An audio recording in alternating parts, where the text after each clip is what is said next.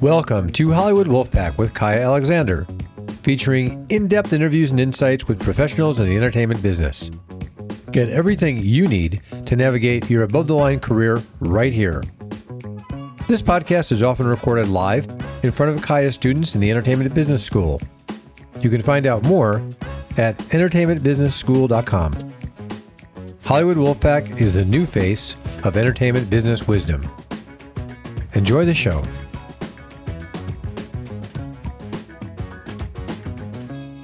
All right, welcome to the show. I am your host, Kaia Alexander, here today, a special edition of the podcast because we're going to do a roundtable with uh, Jon and Matt, who are in the house with a bunch of my students as well. And we're going to be talking all things AI and Chat GPT. We have some resident experts in the house with us today, and I'm going to turn the microphone over to them so that they can tell you about who they are and what they have been up to. Take it away. Uh, yeah, yeah, absolutely. Yeah, yeah. So, so uh, I'm Jon. This is Matt. Uh, we're brothers, uh, filmmakers, and we're the founders of Story Prism. Um, we have been making movies pretty much all our lives, um, and uh, we write and direct movies together in the Baltimore area. And uh, we got into AI about three years ago, back in 2020, um, when GPT-3 first came out from OpenAI, and we got in their beta program. And Matt and I have a very kind of specific uh, process for pre-writing and how we do things. We like to outline and really go in depth in characters and we always wanted a, a way to kind of automate that, really kind of like like a having a writing assistant, right? And and, and, someone to really bounce ideas off of, you know, kind of help us with that. And so we we when Chat GPT or sorry uh, GPT three came out, it was like a light bulb went off. You know, this is like this is something that's like exactly what we've been looking for, and uh, we we dive right in and have been you know nonstop ever since. We started Story Prism around the same time, and uh, have been going strong since. Yeah, no, absolutely. What Jon said. I mean, the reason why we got into this is because we're deeply into writing and filmmaking. I mean, I've been writing since 2012, probably five to six hours every day. We're part of uh, Baltimore Charm City Film uh, Group, which is the largest film collective in Baltimore now. Uh, they make, I think, at least 20 films, eh, like 20 to 30 films every year, uh, just indie shorts and stuff like that, no budgets. Um, and so, yeah, I mean, when we saw uh, this demonstration of GPT-3, it immediately clicked with us that like uh, you could probably do a lot of the pre-writing. You can probably get a lot of help with the pre-writing just by using this. Um, and so we figured out a way to sort of semi-automate that. And that's what you're seeing with the website today. But we realized going into it that everybody you know has their own process for doing it we were doing it within our own bubble like the way it works for us and yeah that is helpful for some people but um, there's just so many different ways to write a story and all of them are you know correct uh, and so that's kind of the next hurdle that we're trying to overcome is just trying to figure out how to make it not only multimodal so that it can generate uh, you can generate animations and stuff like that with it but um, also versatile too in terms of being able to help these specific individual based on how you know they write in their writing process. So yeah, we're definitely coming at it from like writer filmmaker perspective as opposed to the other way around. How do you feel or how do you speak to writers for whom they're really anti AI? I mean, you've this is a contentious moment in time for AI with writers, especially given the strike and what's on the table. Yes. Um, well, so I would say that it shouldn't. So I, I would say this, if I'm going to be frank, we should be very concerned about the pace of this growth, right? So this is exponential. And that is going to create a lot of problems, not just for writers, but everybody across the board. And so instead of um, looking at it fearfully. I think we should look at it the same way we look at like a tsunami. You know, it is coming and there's nothing we can do about it. And so we need to figure out what is that new world going to look like. And um, I and John and, and several other people in this space, like we view the biggest issue that everybody is going to have to overcome is this world where the marginal cost of production and also uh, uh, being able to write a screenplay is going to be much easier for a lot of people to do. So similar to the way like YouTube creators go, right? So like back in the day, it was very hard to start like a podcast show. Now anybody can do it.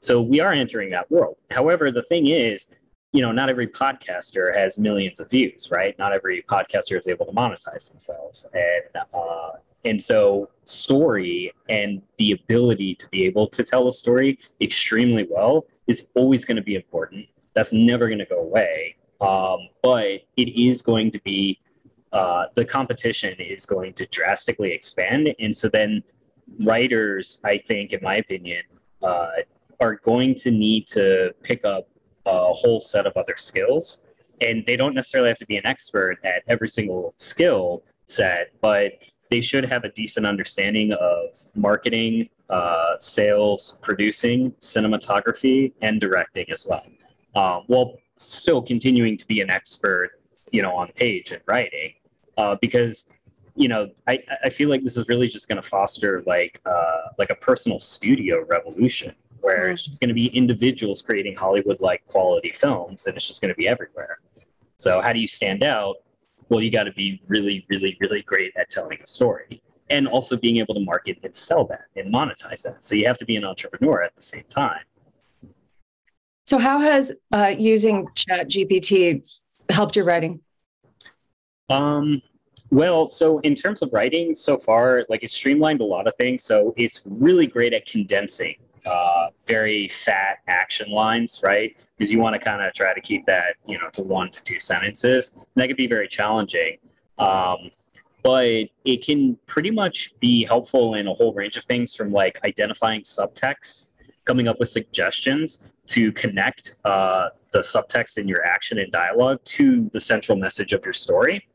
Uh, that's something that a lot of people don't realize that GPT can, can do, but it absolutely can do that. Uh, the thing is that in order to get it to do that, you have to really have a good understanding of prompt designing as well as a really good understanding of what subtext actually is and how it does connect to a central message um, if you can understand those things and you're able to instruct it very, very meticulously, like you basically, it, I mean, it's just like constructing a story. You have to create this logical matrix for it to understand exactly what you want, and then it can do that. Um, so, yeah. Give us an example. I'm sorry? Give us an example. Oh, yeah. So, an example, uh, say you wanted to come up with a very strong central message, right? So if you go on ChatGPT right now and you say, give me a central message for based on this log line, it's going to come up with crap. And the reason why is because you haven't really clearly defined what a central message is. A central message, uh, in its totality, you know, is a moral dialectic, right? Or um, I think uh, Hegel came up with it. It was called a Hegelian dialectic, where you pretty much define what the protagonist believes about the world, philosophically believes about the world at the beginning of the story, and then you figure out what the antagonist believes about the world uh, throughout the story, which should be the antithesis of what the protagonist believes, and then the central message is the synthesis of that.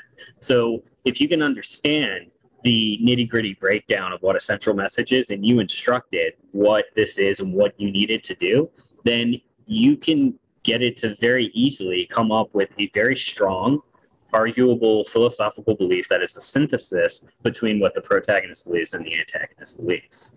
Um, yeah, I mean, and then you know, also uh, we just figured out a way to develop a three-act plot structure, right, uh, based on you know certain characteristics of the story, uh, including the central message and logline and everything like that. Um, uh, but yeah, no, I mean, it can pretty much do just about everything you need it to do. It can come up with beat sheets. Um, you can, you know, have it write action lines for you and stuff. The thing about it is that it is based off out of probability. Uh, so it's not always going to be accurate and it's going to kind of do its own thing. And so it's really like the way you kind of have to look at it is you're not necessarily instructing it so much as you're kind of collaborating with it, just like you would with a person who just has a hard time understanding what you're trying to do, you know? Uh, so it's going to mess up a lot, and that's where the you know the expertise comes in hand for you to properly evaluate that and then make the changes that you need to make. Um, but you know, uh, on a note though, I, I will say this: I don't think a lot of writers though are really going to be using AI for writing so much. I think they're going to use it for streamlining, and I think the people who are going to use AI are going to be like filmmakers, cinematographers, and stuff like that. People who don't know how to write. Interesting. You know, yeah, we've seen on Twitter um, hilarious examples of, hey, Chat GPT, write a scene about blah or X, you know, and it, it just spits out garbage. yeah. um, and it sounds like, though, you know, that's what, of course, writers are afraid of is that studios are going to go, oh, we don't need any writers because the software can just write a whole story. But it sounds like, if I'm interpreting you correctly, that you feel like that it really needs writers to be at the helm and it you can use it as a tool are you visualizing it being utilized as a tool inside of writers rooms for individual writers like what's your vision here i, I think so yeah i think uh i think that um you know uh just like uh, Wikipedia or, or, or like like a uh, like the internet, right? Is like a resource writers use to research, you know, and to find things and to connect and stuff like that. I think AI is going to be. I'm old enough that I remember back when the internet was extremely unreliable and we were right. not allowed to use it for research. yeah, exactly. And you know, and it's actually funny because now you know people are saying ChatGPT makes up things and AI makes up stuff. You know, it's kind of like you know, but now the internet is a reliable resource, you know, for, for, certain sites, right? So in the future, AI will be reliable. You know, just have to work on the kinks on that. Um, but yeah, but I, I, I, do see it more as a tool uh, utilized by writers versus something that's just going to write screenplays and kind of churn them out. Because I don't think people are going to want that. You know, honestly, like it's one of those things where like you know a lot of you know producers and, stuff like that are, are probably dreaming of, of that scenario right? And kind of like where it's happening. But i really think that this is going to wind up being like the same movies all over and over and no, no originality. And i think the originality comes from the human element. That's where the creativity is. And i think that's where, what audiences are going to crave you know and, and desire. Yeah i think there's going to be like i think the the industry is really going to be like a duality between you know your mcdonald's food right that's just quick, easy, cheap. It's available. Hey, I have 30 minutes to eat, you know, and scarf something down and watch something before I have to go back to work. And then there's the content that you're going to want to actually sit down and really pay attention to. And you're going to really value that because it's, it's, you know, human made, maybe with assistance with AI and stuff like that. But um, those are stories are really going to be cherished. And I think also with advances in AI, you know, we're not just talking about the industry, we're talking about the economy that's going to change completely. Um, I, the concept of a business, right, and how to even make money, all of this is just going to be completely appended. And so I think we also need to rethink like how people are going to just, you know, continue making money uh, through their creative pursuits. And my speculation is that, my hope is that you know, fans and creators will form a symbiosis where fans want newer, more outrageous, crazier content that the siloed off distribution companies aren't going to want to do because it's not safe, right? Um, and then I think creators are going to want investors, right, uh, to be able to invest in, you know, themselves and their projects and stuff. And so I think if you just get a stronger connection between the fans and the creators, where the fans can invest and the creators can create and help grow yeah. uh, everybody's investment.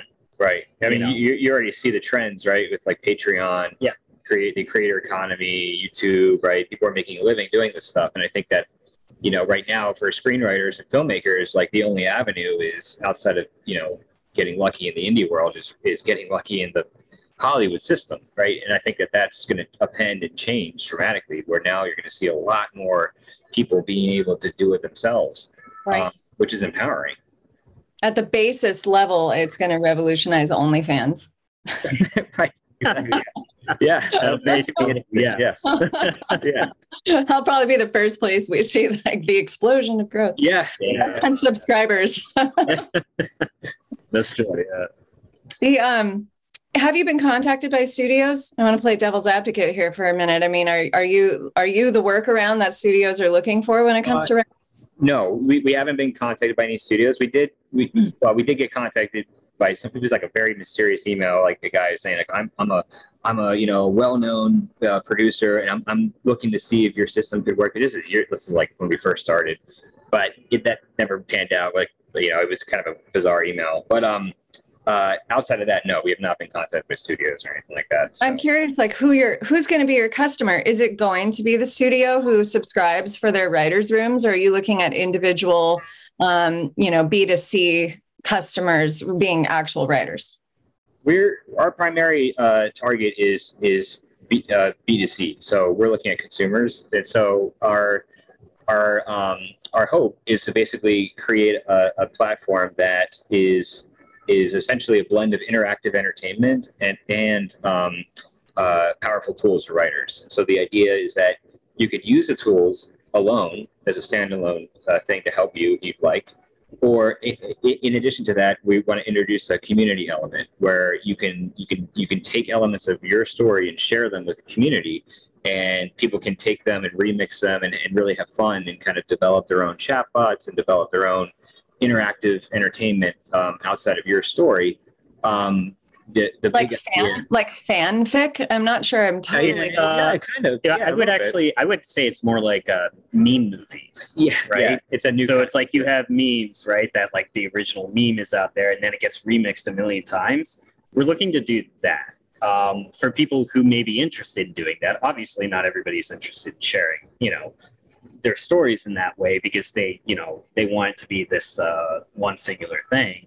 Um, but I think there's an interesting opportunity to, you know, uh, re-examine how we enjoy movies because right now, like you know, movies are very monolithic, right? It's just there's a beginning, middle, and end, and that's it. Uh, but with the internet and with AI and all these other tools, I think there's a real possibility where you can get like remixed versions of John Wick instead of just John Wick one, two, three, four. It's Right. you know whatever you want it to be. right or or, And or, there's- or somebody's original version of like, obviously John Wick's copyright. You know, you, you, there's there's a lot of legal things to consider. Yeah, no doubt. Yeah, yeah. but yeah. but but the idea is that somebody could create you know if, if somebody wanted to create a character and they don't necessarily have a story that they have this character that they really want to create they can create an ai version of that as a chatbot submit it to the community somebody else can take that character put it into a story and, and the, the big vision of that would be that you know they, they, they could potentially get a dividend for that if if it goes somewhere right, And Right. that would be through blockchain and, and other uh, uh, tokenization elements um, It's making me think of uh, Hatsune Miku. Do you know who Hatsune Miku is? name sounds familiar it sounds familiar. yeah She, she's basically the biggest pop star in Japan, but she's a hologram. And it's a open it's an open source uh, opportunity for any songwriters can write songs for her. And then as a hologram she performs concerts and they're massive. They're sold out. She's a huge pop star and she's not a real human being. She's got this amazing long blue hair all the way to her ankles and you know performs shows and stuff. And i could see the ai going that direction where if you create a memorable character like a hatsune miku who has suddenly a huge fan base um, you know and it's on a subscriber model that would just be a completely a, a really interesting revolution for individual writers filmmakers you know creators sure where it goes on to have a life have a life of its own like she does she has a life of her own with all her fans participating in her um in, in her songs Wow. that's really Yeah. cool That is amazing. And yeah, I mean, there's all sorts of possibilities. Like, you know, I mean, it sounds kind of weird, but supplanting yourself in the movie, right? And then i do not want to supplant myself in I would never want to do that. I know, like, you I know i know that my 11 year old may want to Yeah. yeah God, it No, but I mean, that'd be a cool gift to share to your friend. Like, hey, look, you're Superman for your birthday, you know? Yeah. Um, yeah yeah. that's a really good point yeah I love that that that kind of creation. Um, well, tell us a little bit more about how the software actually works, because I know the folks who are listening um, may not be able to visualize what you mean, you know, by these prompts. So help us understand what you actually designed within the software, how it would help a writer. Yeah, absolutely. So our um, in- initial site right now uh, essentially takes a writer through the process of taking a vague idea and breaking that out into a fully formed three-act structure. So um, you start with you given the AI a little description of your story and it breaks it down, asks you questions, right, in, in the form of prompts, and um, eventually you come up with a log line and a central message. And those two elements are used throughout the rest of the tools in order to help the AI understand. So as as you complete each tool, the AI gets smarter, so it understands what your story is about. And it So there's a progression. Exactly right. There's a progression. Okay. So you finish the first set of tools. It, it knows you know your story a little bit, and it, it gets better and better as you go through. And um, you know this is like version one of our of our software. Um, we're like like we kind of described previously. We're we're going to be building it out even even bigger. So we're going to have um, is going to be essentially ChatGPT like, but very very fine tuned for screenwriters and then introducing that community element where people can can share stories and, and elements of, of their created AI with um, um, other users if they choose to. Yeah, so basically, it's going to mimic uh, going on like you know, uh, what is it, the old MSN chat, right? Uh, or Yahoo chat, where it's like you're texting your friend, "Hey, I need some help with this, man. Like, you know, I'm working on the story right now. This is where I'm at. You know, this is what I need." And then it can say, "Oh, well, here's some ideas for how you can, um, let's see, how how you might be able to, you know, get rid of this on the nose dialogue, right? Like some alternative dialogue to make it more authentic, right? Um, you know, uh, there, there's just all sorts of things you can do with that. But that's basically what the tools were. That's what we're converting the tools into, and then basically that's going to act as like a memory bank for this mega chat bot that's going to be your story. So you're going to be able to chat with your story in many different ways and you can have conversations with your characters. Um, you can build your story because these are just the foundational elements.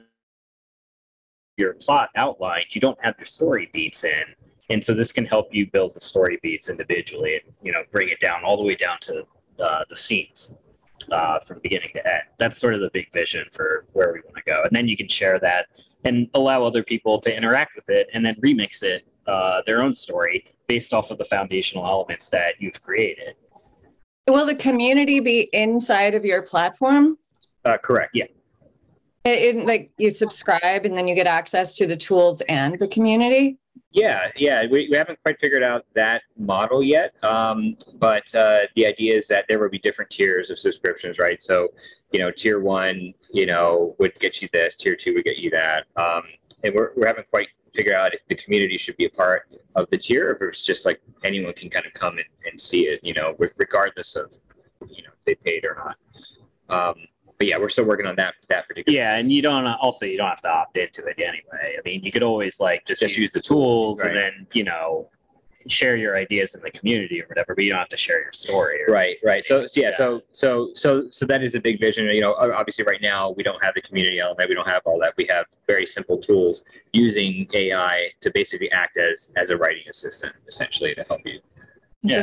This Yeah. moment in time really reminds me of the moment in publishing where you could publish a book on Amazon directly. And one of the first books that got really, really famous was The Night Circus, where she just said, I'm going to give away my book for free on this new platform, which was Kindle. She gave it away for free, which everyone was like, What? You can't just give a book away. That's crazy. And exploded, and she got millions of downloads. And all of a sudden, she had a publishing deal and she was like on Oprah and stuff like that there it's a moment of like people who can harness this opportunity in this moment uh, I, think it could be really interesting I, and splashy i'm not sure quite what's going to happen but um, one of my questions for you is do you have proof, proof of concept yet like have you gone soup to nuts on one of your projects through through this through using ai Uh, uh, what are you, are, are you talking about? Uh, one of our writing projects? Yeah.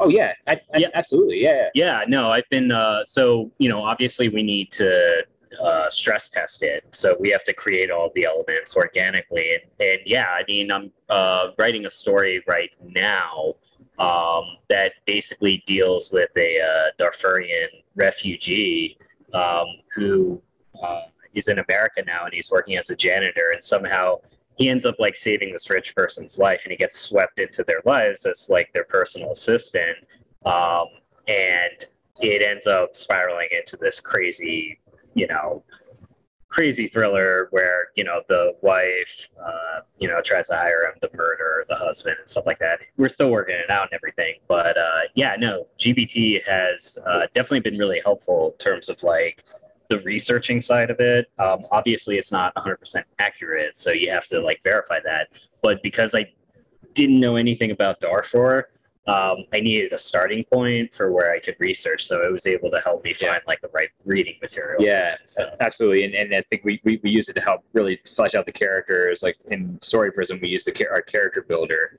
uh, to help us really kind of get the character beats down. We can get get the desire line, get you know what the, the, the goal of the character was, and really help flesh that out, which is Yeah. really really helpful. And and in the plot designer tool as well, which helped us kind of flesh out how those beats would kind of come together. So it's been super helpful. Yeah. But like I said, it's just really a skeletal structure. So it's not something that like, oh, okay, cool. We press generate, it works. Let's Yeah, take it and and- roll with it. It was exactly, like, no, yeah. it's like a good framework that now we can like kind of build I, I, I inside. I think that's a good point too. It's it's it's the idea of you know pressing a button and having a screenplay generated. I think that's that, that's something that we, we're trying to avoid, right? And so our tools and what we're using AI for is is really as, a, as an assistant, as something that really can help streamline your process and and get you thinking about your ideas in a different way. You know, going through this process, writing this one, the story that we're working on, really using the AI has really helped us like come up with new ideas and things that we didn't even think about, which is really interesting. Um, so that's that's really exciting. And and um, you know, if it was just a button you press and your movie's done, I mean, there's no fun in that, you know. So ahead. Cool. I'm going to pass the microphone over to Kawan.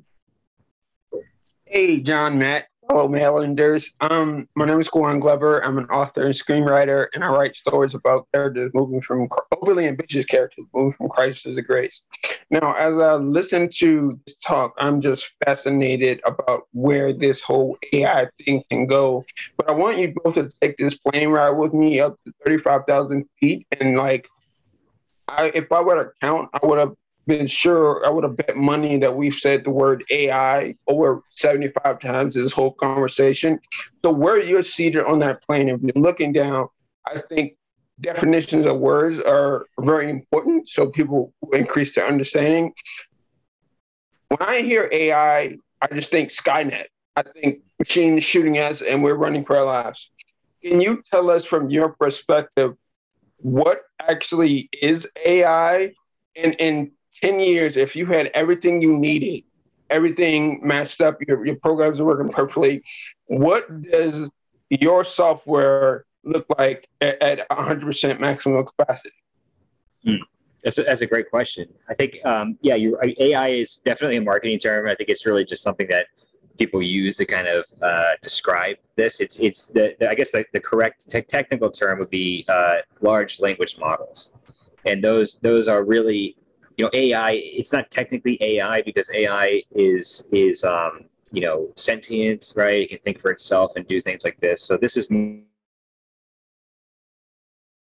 a very advanced uh, text predictor, I guess is what you could say. Um, something that can take an input and predict what happens, and that's that's kind of really what where it is now. The it the same thing applies not to language, not just the language, but also the images, and that's where you get like Midjourney and things like that. So it's it's it's the exact same description, right? It's predicting, um, but it's but it's taking in an image and predicting what that image is going to look like or taking text and converting it to an image it's not it's not it's not artificial intelligence necessarily it's it's it is intelligent it is kind of an ai system but it's not what you would think of as as true ai right Yeah, it's more like uh, it's more like mimicking it, yeah right? So, Right, or more like the infant stages of AI. So it's Exactly. almost like it's not the full part of the brain, but it's a part of the brain that can mimic everything else, consciousness.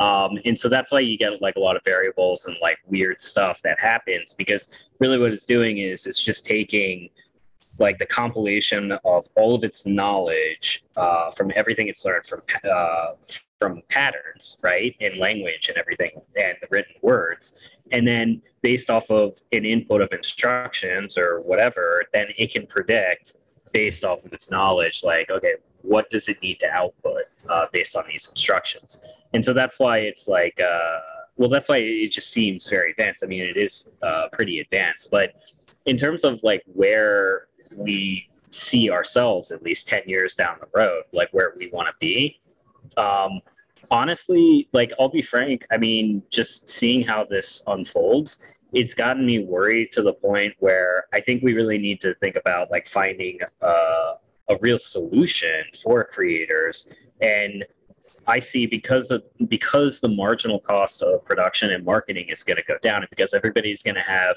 a whole slew of personal assistants at their disposal. I think the economic models that we have right now, like centralized studios, I just don't think that they're going to work for everybody. You know what I mean? I think they're going to have some in-house people, right, that are going to help them like curate their stuff, but then everybody else is going to be left at the dust. And so we need a plan B and so we're looking into AI to try to help, you know, come up with that. Um, and for us, it's really just, you know, like laterally decentralized structures where value is created between the partnerships of creators and fans, right?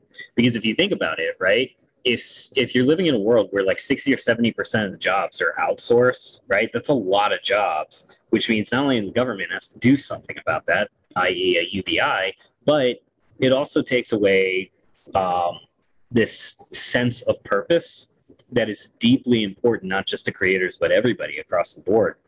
And I think one viable option for that is to allow anybody to be able to invest in any creator, any movie they want, right? Like, why, you know, why is it only a few shareholders that are taking a piece of the pie, right? Uh, for these large studios. I see um, new businesses, uh, and hopefully ours, uh, turning into DAOs, which are decentralized autonomous organizations.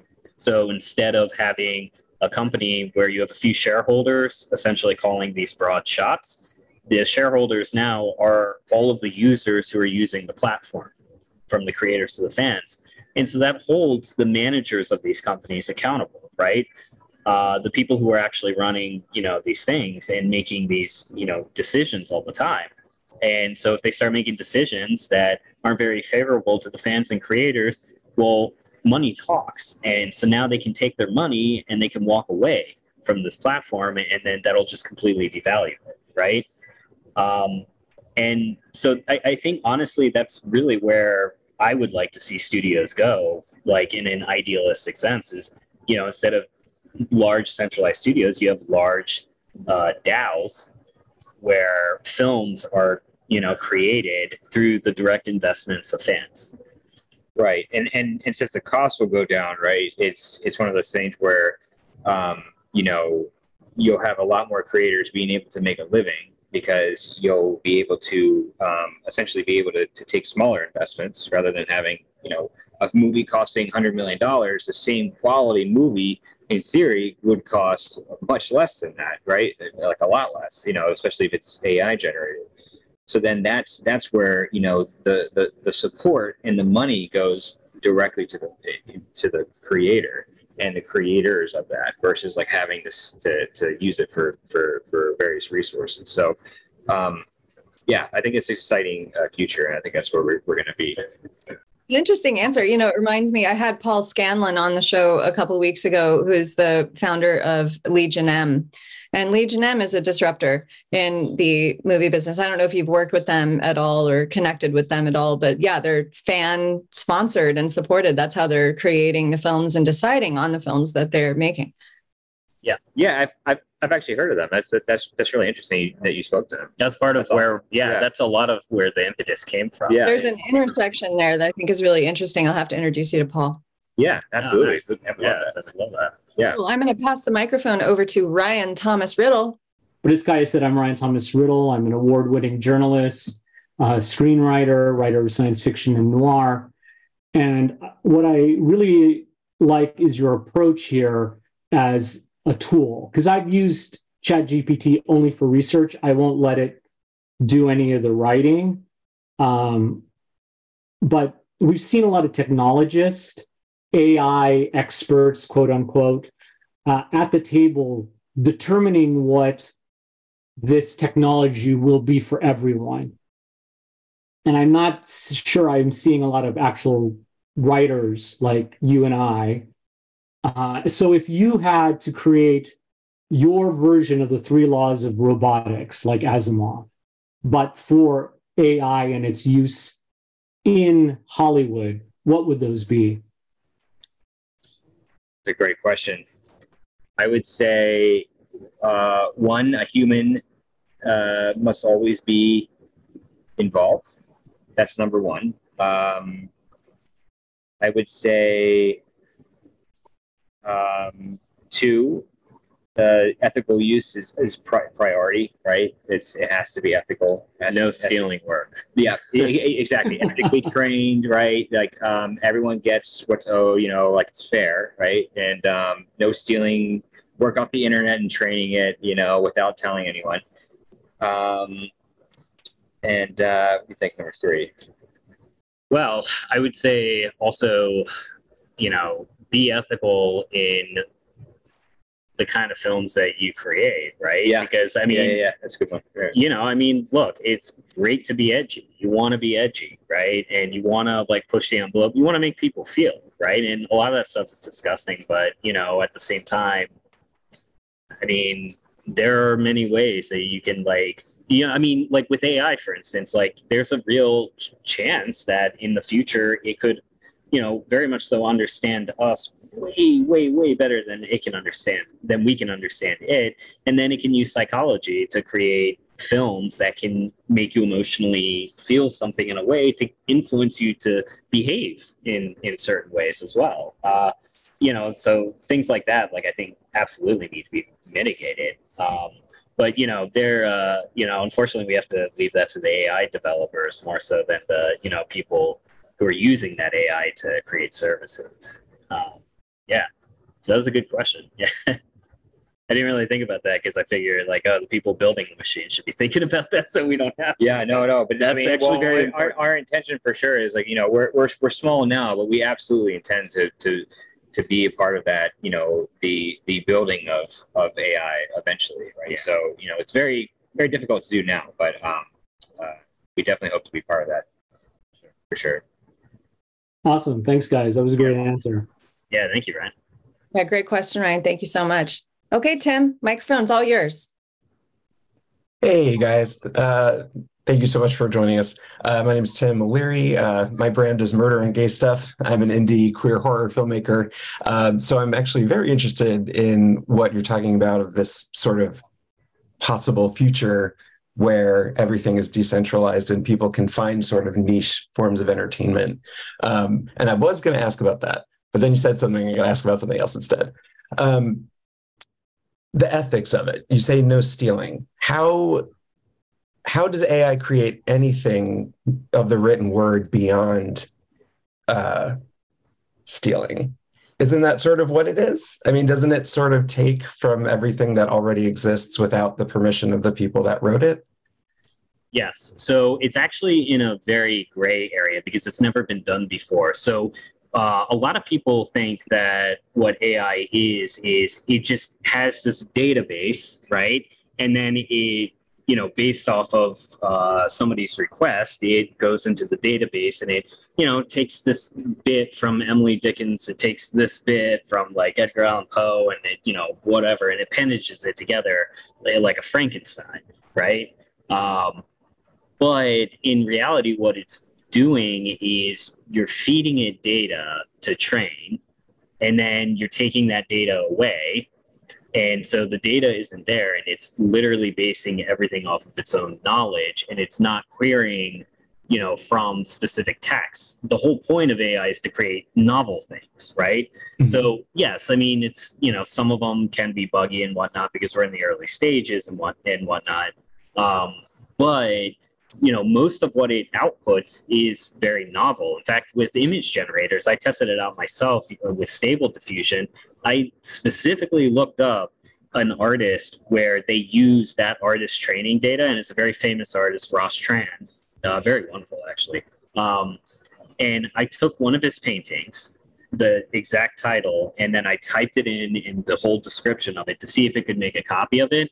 It couldn't even come anywhere close because it did its own version of it. So it can take styles, right? So it can write in the style of Edgar Allan Poe, um, but it's it it doesn't take direct text unless you need it as a quote, right? Now again, they are buggy, right? So with GPT-3 and stuff like that, sometimes, yeah, I mean, it can uh, give a quote from a text, right?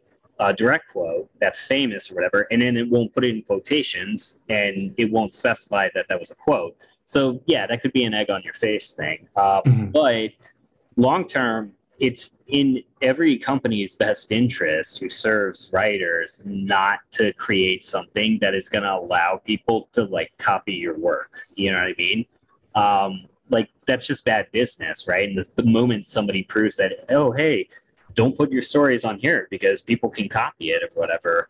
Um, yeah, I mean that's that that's definitely something you know no company can do if they want to survive.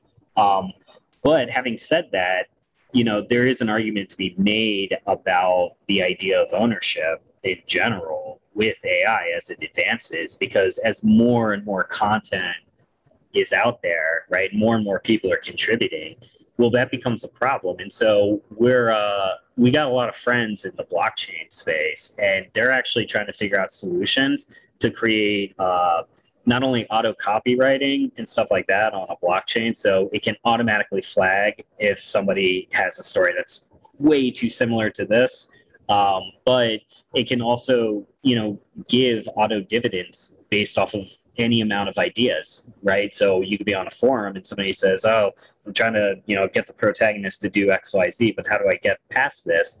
A random user could just give a great idea that you love you put it in there. If your movie ends up making money, then you know, I mean, it may be pennies or whatever, but that small dividend just automatically goes to that person's digital wallet.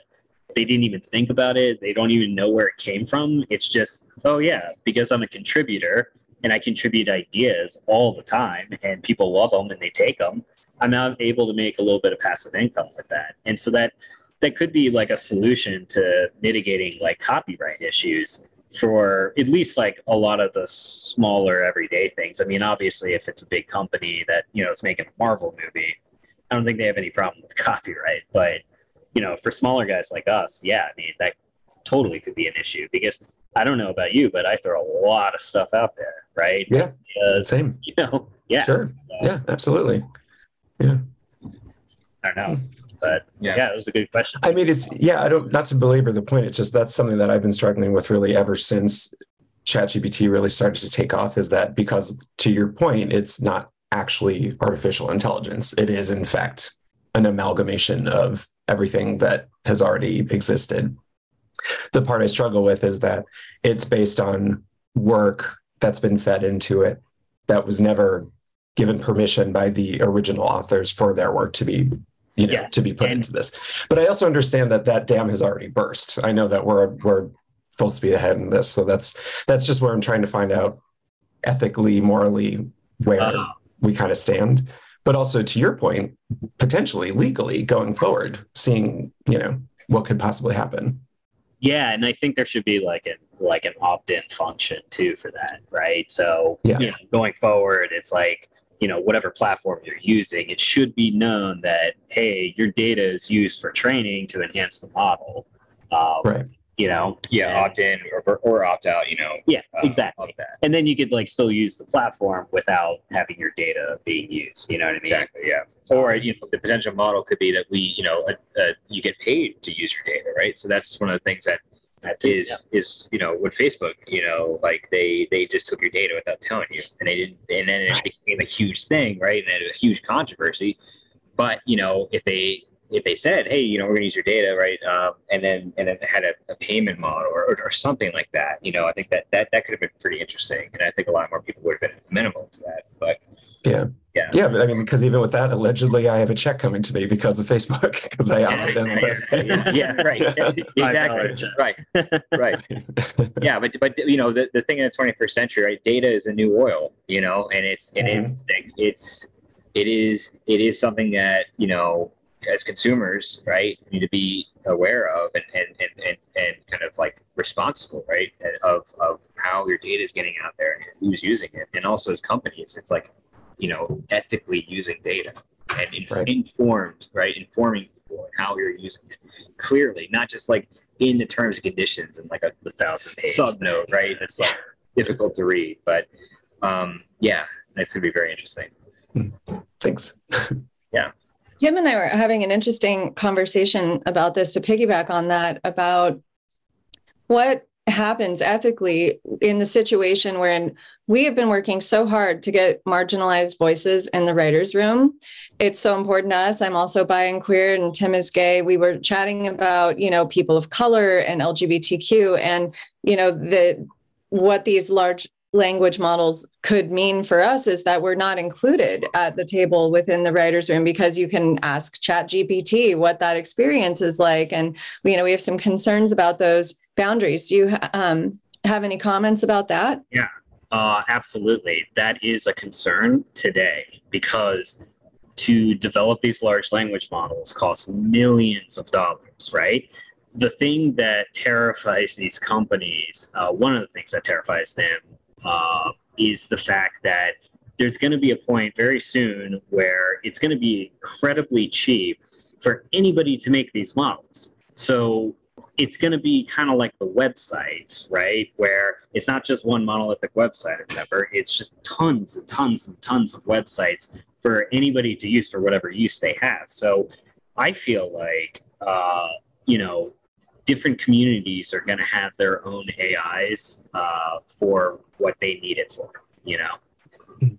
So I think that's definitely going to help solve it. I mean, I think I think a lot of the issues that you know that we've been plagued with for you know so long is just the fact that you know there's we, you know there's uh, certain constituents right that just have a lot of leverage over creators and because of that you know certain conditions have to be met and then that can homogenize things that can marginalize voices uh, that can cancel entire you know groups of people out of the equation altogether and so with you know AI and decentralization, I think we can come back to like a much more pluralistic, you know, film community. Yeah. You know, and a supercharged indie community is what I'm I'm hoping for. Yeah, I, I, That's what I'm absolutely. And and I was I, would- I would also add to that and say that you know I think this the if the studios do plan to do that, they're going to have a rude awakening with the you know the backlash of audiences, right? I mean, because Absolutely. they're going to have these models. If they attempt to do something like as you suggested, then that's going to be, you know, it's it's going to come up with with with stereotypes and things like this, right? Which aren't necessarily you know uh, these lived experiences, and and so then you're going to, you know, audiences are going to sense that, and then that's going to hurt the box office, right? It's going to hurt the stories, and it hurt hurt hurt the the these um, um the, you know uh, uh, the uh, the the movie as a whole. And I think that that's going to be, you know, real shame, you know, if if they attempt to do something like that. And I think that's yeah. But Yeah. but but but to Matt's point, you know, these language models are going to be a lot more accessible to people and a lot more um, trainable and, and, and, and things like this. So, Heterogeneous. right, yeah. right. Absolutely. tim how would you respond to that what are your thoughts and feelings about it and then we'll go to ray Yeah, I mean, it, it's sort of like the conversation we were having um, a little while ago with a, another gentleman who who came largely from the AI space. yeah I know. and yeah, um, and uh, I think it, there didn't seem to be too much of an ethical quandary on his part um, when he was saying, "Oh well, if I don't have the experience of a young woman growing up in Nigeria, I'll, I'll just figure it out by borrowing from the collective experience." Which is inherently problematic. I think Right. we can all agree. Yeah. And you know, for I, in the past ten years, the major conversation in Hollywood has been has been about who is in the room when we're creating these stories, particularly television, because they work on a writer's room model. And so, if you're going to have a television show that features a Nigerian woman, there better be a Nigerian woman in that writer's room so that she can talk about it from her own lived experience and bring her actual life to it. Yeah. It seems, and the thing is, having diverse writers' rooms has been such di- such a difficult push for everybody, and the studios have not been embracing it. So the fact that there might be this workaround would be very appealing to, I think, a lot of studio heads and um, so that's I, it's it's pretty nerve wracking if, if we're being honest. Yeah. Because we could just see the already marginalized voices become Yep. even more marginalized, and even you know it's even harder for them to get into the rooms. So Yeah. Yeah, Yeah. 100%. And I think the solution is just is the ability for everybody to be able to roll their sleeves up and make it happen the way they need it to happen for themselves and their communities, you know? yeah. Yeah. Yeah. Well, thanks, Tim. Let's go to Ray. Uh, hi there. I'm uh, Ray Keller. I'm an award winning screenwriter, um, and my brand is Socially Impactful Stories. And uh, I was curious about your your model where you're able to eventually, you know, in 10 years or whatever, um, the screenwriter or fans could come up with ideas and create this idea, and AI would assist you in building a screenplay. And then um, it sounds like it would just create the film ex- from that too. Is that include actors at all? What is the actor equation in there? Are they going to be artificially generated? Uh, and is there a future for actor acting?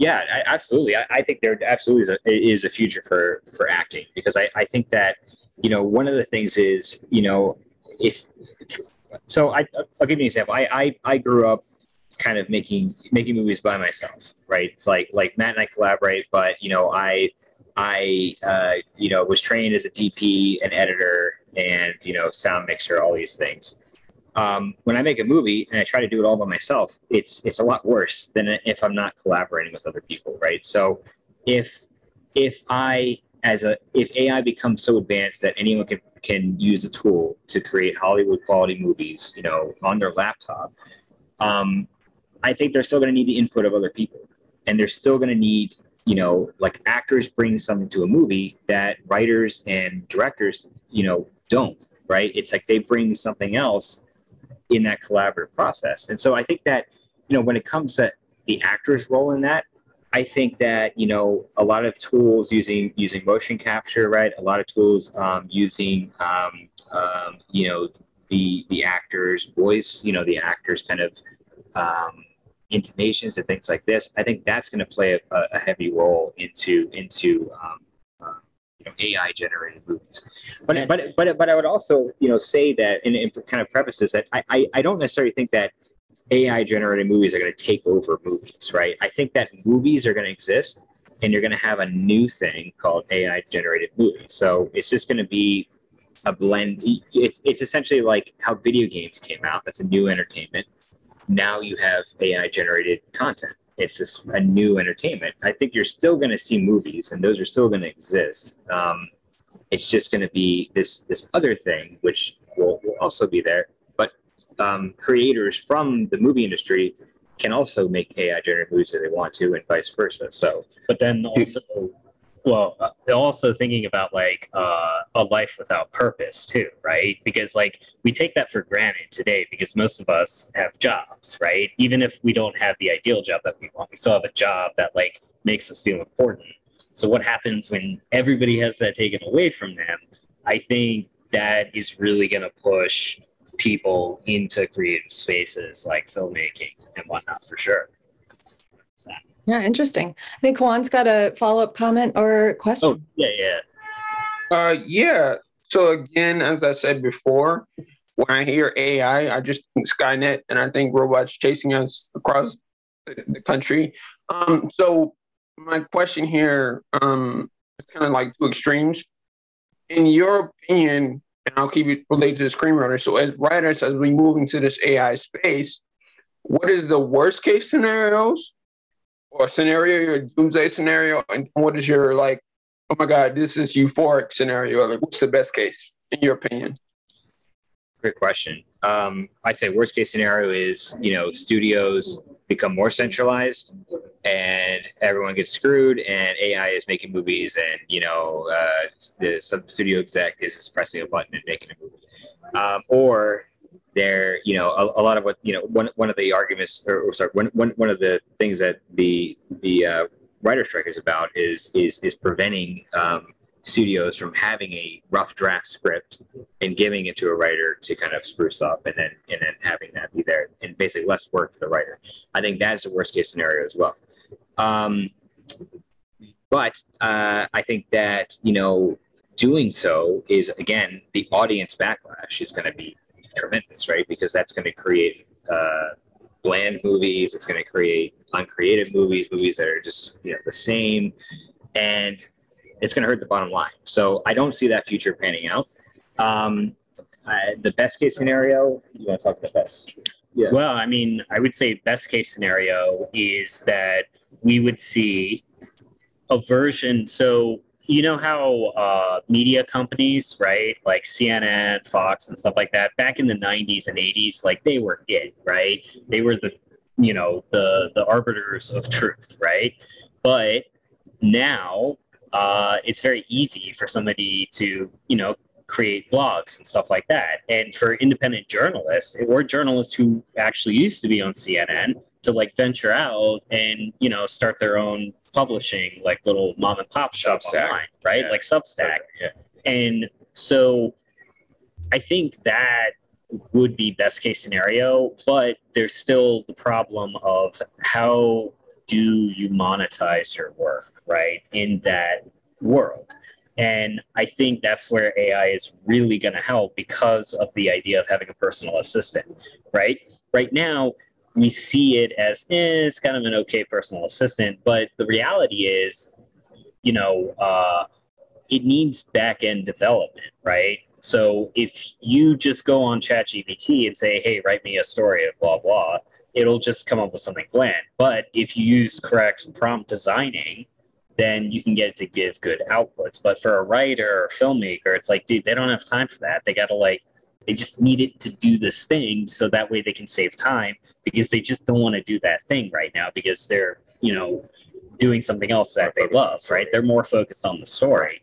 Um, and so, you know, what you're going to see probably in the next like year is you're going to see a lot of back end like developers creating websites to where it just works, right? So you can just chat with it and it gives you like what you need because it knows exactly what you need because it was told on the back end from a professional, hey, this is what this user is trying to tell you what to do, right? It's a communication issue between people and these AI machines. But with back end development, you can maximize that communication so that it's so much easier to use AI as a partner.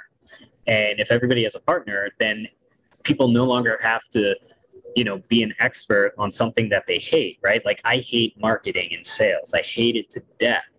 But if you're trying to do an app you have to learn about marketing and sales you know? So having an ai assistant help us with that you know what i mean? Help us come up with the cheesy sales copy in a way that's not cheesy and speaks directly to the customers and whatnot and can get us the right data that we need and also interpret that data for us very quickly and make suggestions that would be extremely helpful uh, and then you can essentially become like an army of one. An army, yeah, yeah. Good point. Yeah. So that's kind of where I see best case, but yeah, worst case though, uh, absolutely what Jon said, and or you know worse things in the future. But the biggest threat that we have to contend with, not tomorrow, but today, is what do you do in a world where the marginal cost of doing things and creating things, right? In knowledge acquisition is just super cheap and easy for anybody to acquire. When you no longer need to call the plumber because now you have this like augmented reality device mixed with AI that's telling you how to fix your faucet, right? That's really great for the consumer, but what about the plumber, right?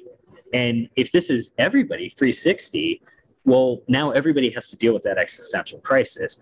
And we don't have a solution for that. And that is happening right now at this very moment. So before Skynet happens, it's going to take our jobs. And so we need to think about how do we restructure our industries and how do we find personal success. And in my opinion, I think it's really just, you know, being that jack of all trades where, yes, you're an expert in screenwriting, but you also know a decent amount about directing and cinematography and you know producing and marketing and sales you know those are going to be the key things for sure yeah matt i will still be calling the plumber even with all the information at hand I, do it.